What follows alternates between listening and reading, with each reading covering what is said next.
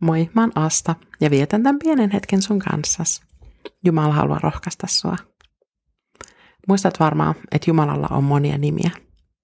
Ne ei ole vaan hellittelynimiä tai lempinimiä, vaan Jumalan nimet kertoo ja paljastaa eri puolia hänestä. Matteuksen evankeliumissa luvussa 1 kerrotaan Jeesuksen sukuluettelo sekä siitä, miten Jeesuksen syntymä oikein tapahtui. Enkeli ilmestyi myös Joosefille, Jeesuksen äidin Marian kihlatulle. Matteus 1, jakeet 22 ja 23. Tämä kaikki tapahtui, jotta kävisi toteen, mitä, Herran on profe- mitä Herra on profeetan suulla ilmoittanut. Katso, neitsyt tulee raskaaksi ja synnyttää pojan, ja hänelle annetaan nimeksi Immanuel. Se merkitsee Jumala meidän kanssamme. Yksi Jeesuksen nimistä on kirjaimellisesti Jumala on meidän kanssamme.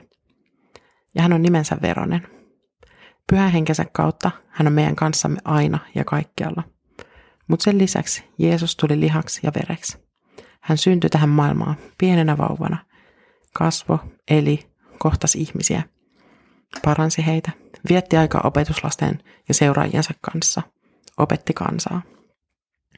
Jopa kuolemansa jälkeen hän vietti aikaa opetuslasten seurassa, ja Tuomas sai itse nähdä naulareijat Jeesuksen käsissä. Jumala todella oli hänen kanssaan. Joskus tuntuu, että olisi helpompi uskoa, jos Jumala olisi fyysisesti läsnä. Mutta olisiko? Muuttaisiko se oikeasti mitään? Vai antaisiko vain pontta uudenlaisille epäilyksille? Raamatussa meille kerrotaan kaikki tarpeellinen siihen, että usko voi syntyä – Verrattuna erämaassa valtavaan kansaan tai apostoleihinkin, meillä on luettavissamme koko raamattu. Aina luomiskertomuksesta ilmestyskirjaa. Apostolien teosta me voidaan lukea, miten evankeliumi lähti leviämään. Kirjeessä uusille seurakunnille on ohjeita, miten elää kristittynä. Ja koko vanhan testamentin läpi kulkee ennustukset ja profetiat Jeesuksesta. Ja sitten taas evankeliumit kertoo tarkasti, miten Jeesus ja hänen elämänsä täyttää näitä ennustuksia pikkutarkasti. Jumala on meidän kanssamme sanansa kautta ja pyhä henkensä kautta. Mun mielestä se on ihan huikea juttu. Mä voin omin silmin lukea tai omin korvin kuunnella Jumalan sanaa. Rukoillaan. Pyhä Jumala, sä oot punonnut sellaisen suunnitelman, jossa pienimmätkin yksityiskohdat täsmää ison kuvan kanssa.